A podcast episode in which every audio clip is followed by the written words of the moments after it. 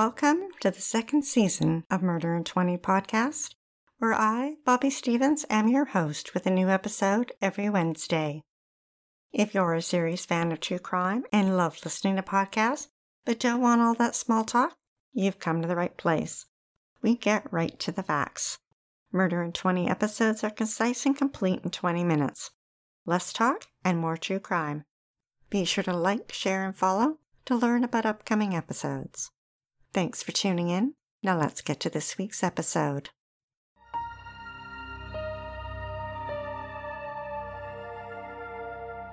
Oshawa, in the Durham region just east of Toronto in Canada, is home to 150,000 residents. It's nestled among the towering fir trees and the Saugeen River, and one can enjoy a fall afternoon walk to the McGowan Falls. Its streets are steeped in culture and history, with art galleries, quaint shops, and Veterans Memorial Park. Rori Hache was born on a hot summer's day in July 1999. At 13, she was an Army cadet, but then developed a rebellious streak like many teenagers do. At 5 foot 4, she was tiny with a slim frame and dark black hair with orange streaks. But before she could pass through this phase in life, someone gave her crystal meth. She had just started high school and began a journey that took years for her to overcome. She bounced around, hung out downtown, and often visited the Refuge, an amazing youth center in downtown Oshawa that provides programs for struggling youth. When 2010 began, Rori, who was now 18, was finally in a better place. She had started to get her life back on track.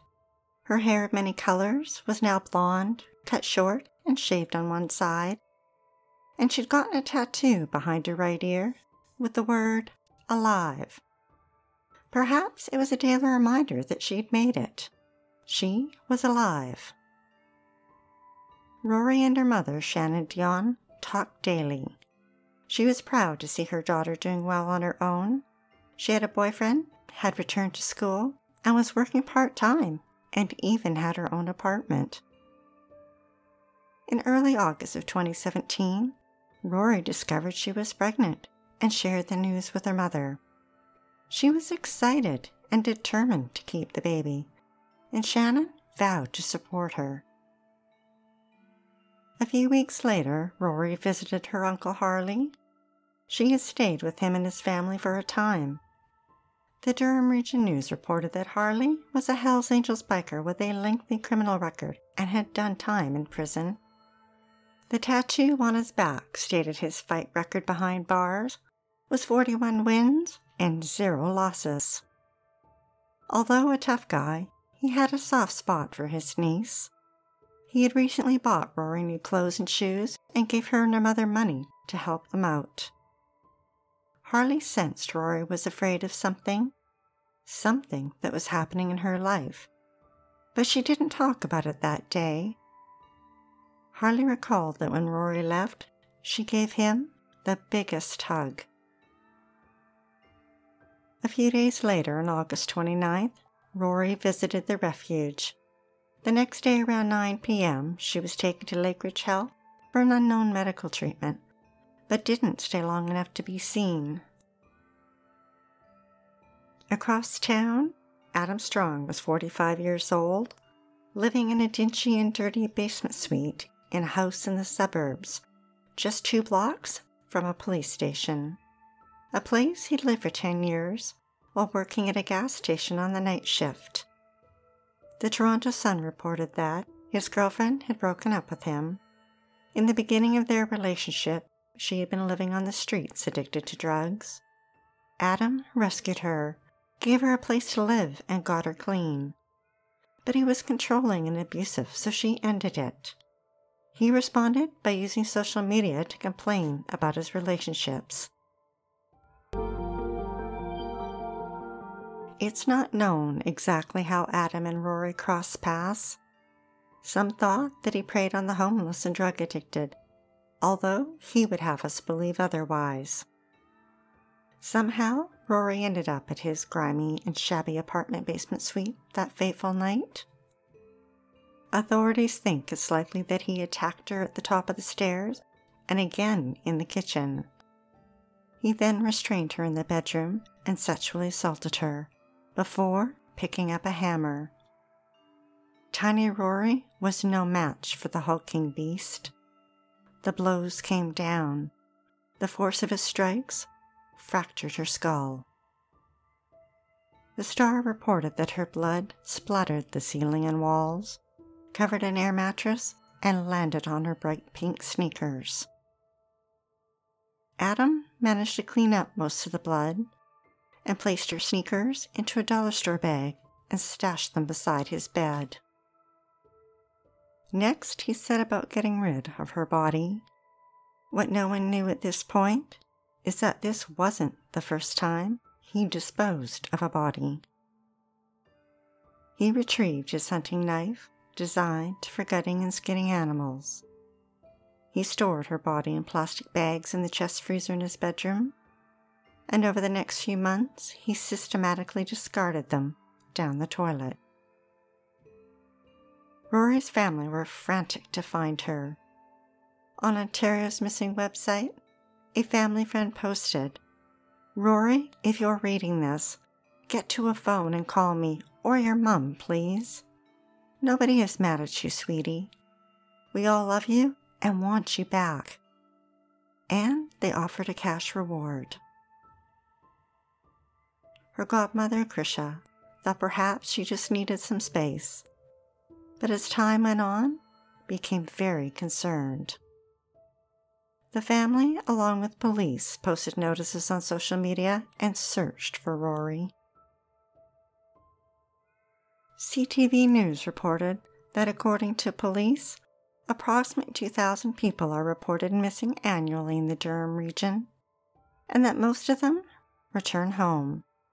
Only 43 have remained missing in the last 50 years.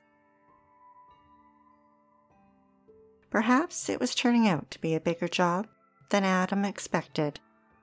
Or maybe he was worried about being caught.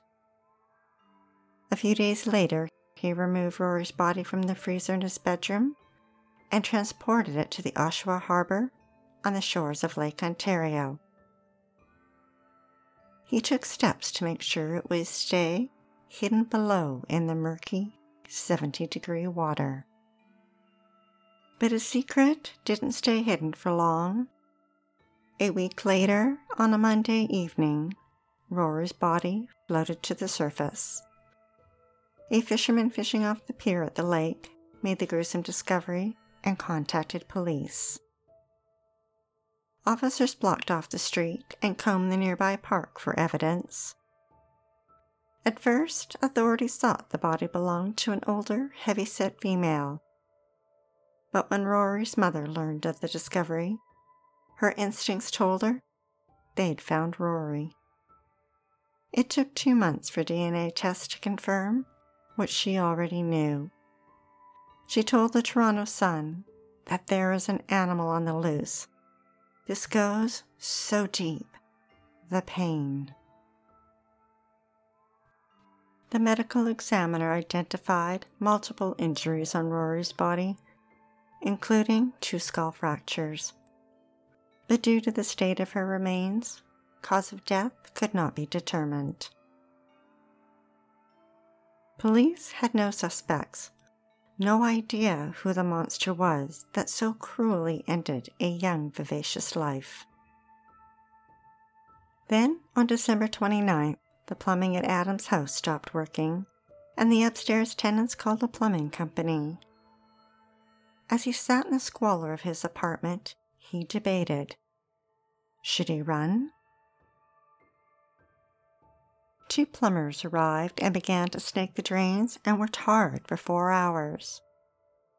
As they tried to clear the drains, they pulled out strips of a fleshy pink substance. As they removed each piece, they placed it in a plastic bag. Eventually, one of the plumbers called his boss who ordered them to pack up their tools and leave. They left and called 911. Police arrived to see the plastic bags.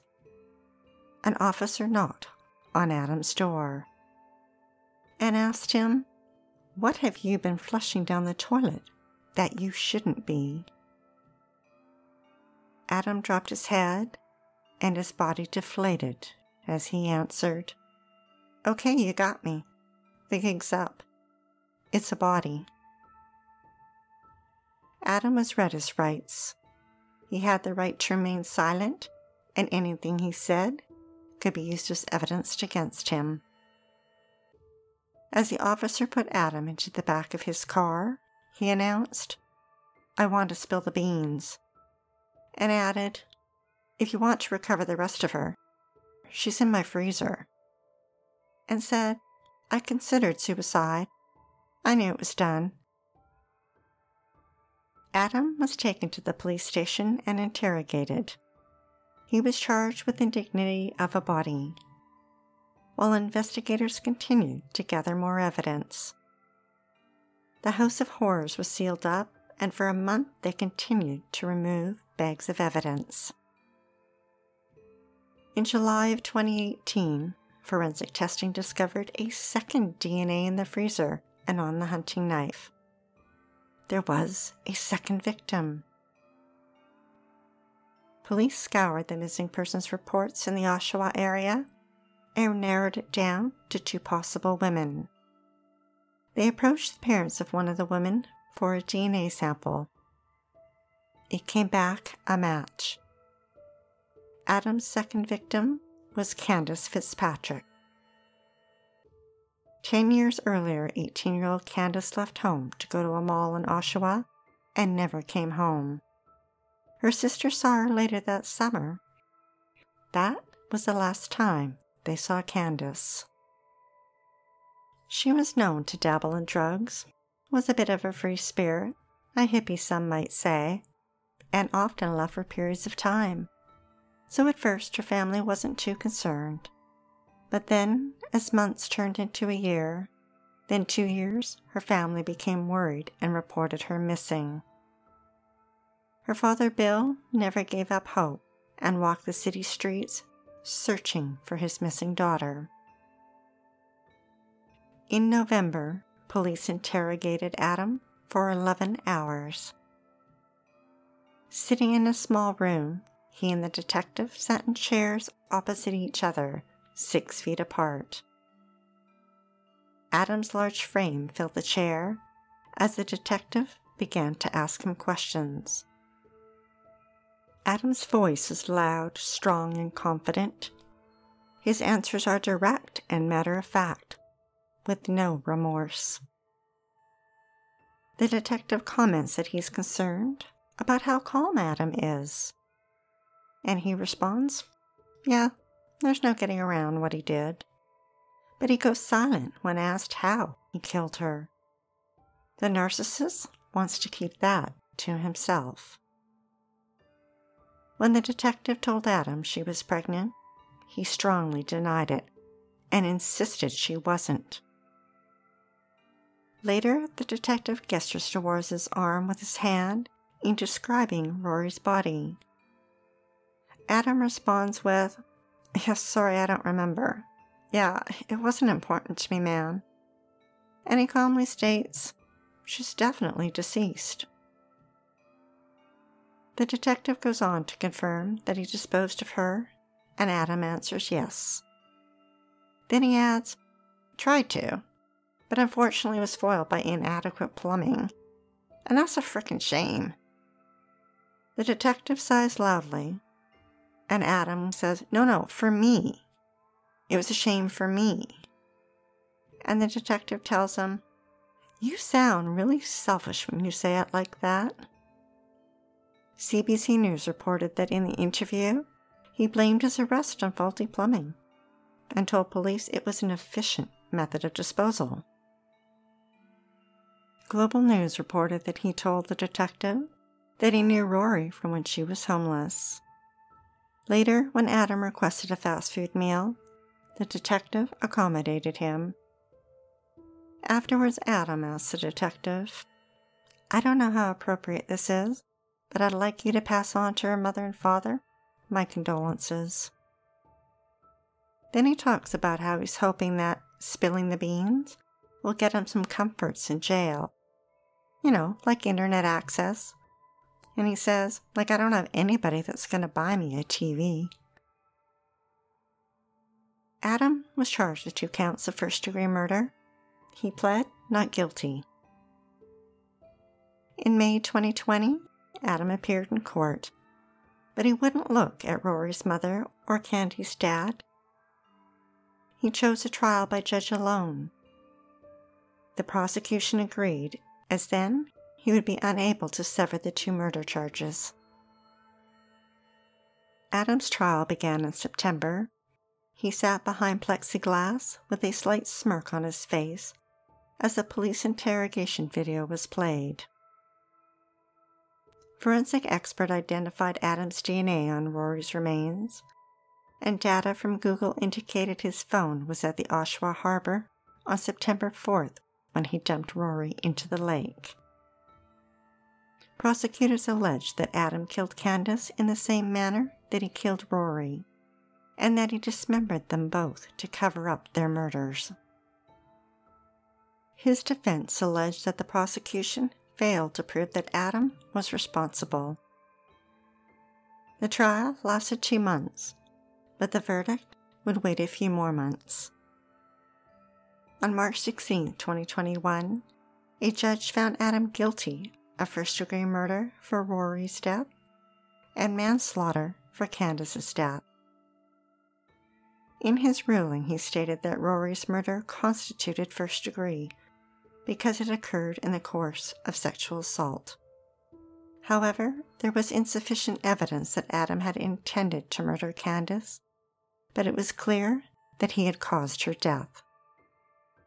When the verdict was read, Kandis's father Bill was outraged and stormed out of the courthouse. At the sentencing hearing two months later, Rori's father, in his impact statement, told Adam, You, sir, have brought darkness to everyone, and that the gruesome murder of his daughter is every parent's worst nightmare. For Rori's murder, Adam was sentenced to life in prison with no chance of parole for 25 years. For Kandis's murder, he received 18 years to be served concurrently. Hopefully, the man with no heart and no soul is sitting in a prison cell with no internet and no TV.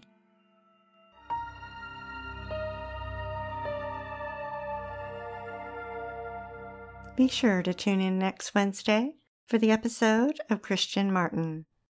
Kit was in the Army for 30 years, a major and a helicopter pilot who served overseas. Then he met Joan, supposedly a widow, when he found out she'd lied, he ended their marriage. Joan vowed to destroy him. He lost his career, and three neighbors lost their lives. If you're dying to hear more, past episodes of Murder in 20 are available for free at murderin20.com and on all major podcast platforms. We love what we do and are dying to continue. If you enjoy listening to Murder in 20 every week, we'd be eternally grateful for your support by visiting Murder in 20 at Patreon, PayPal, or murderin20.com. We'd like to acknowledge Purple Planet for use of their music, sound effects from Vaseline Studios and Quick Sounds, and our many editorial sources who are listed on our website. Be sure to like, share, and follow us to learn about upcoming episodes every Wednesday. Stay safe sleep with the lights on, and don't play with strangers.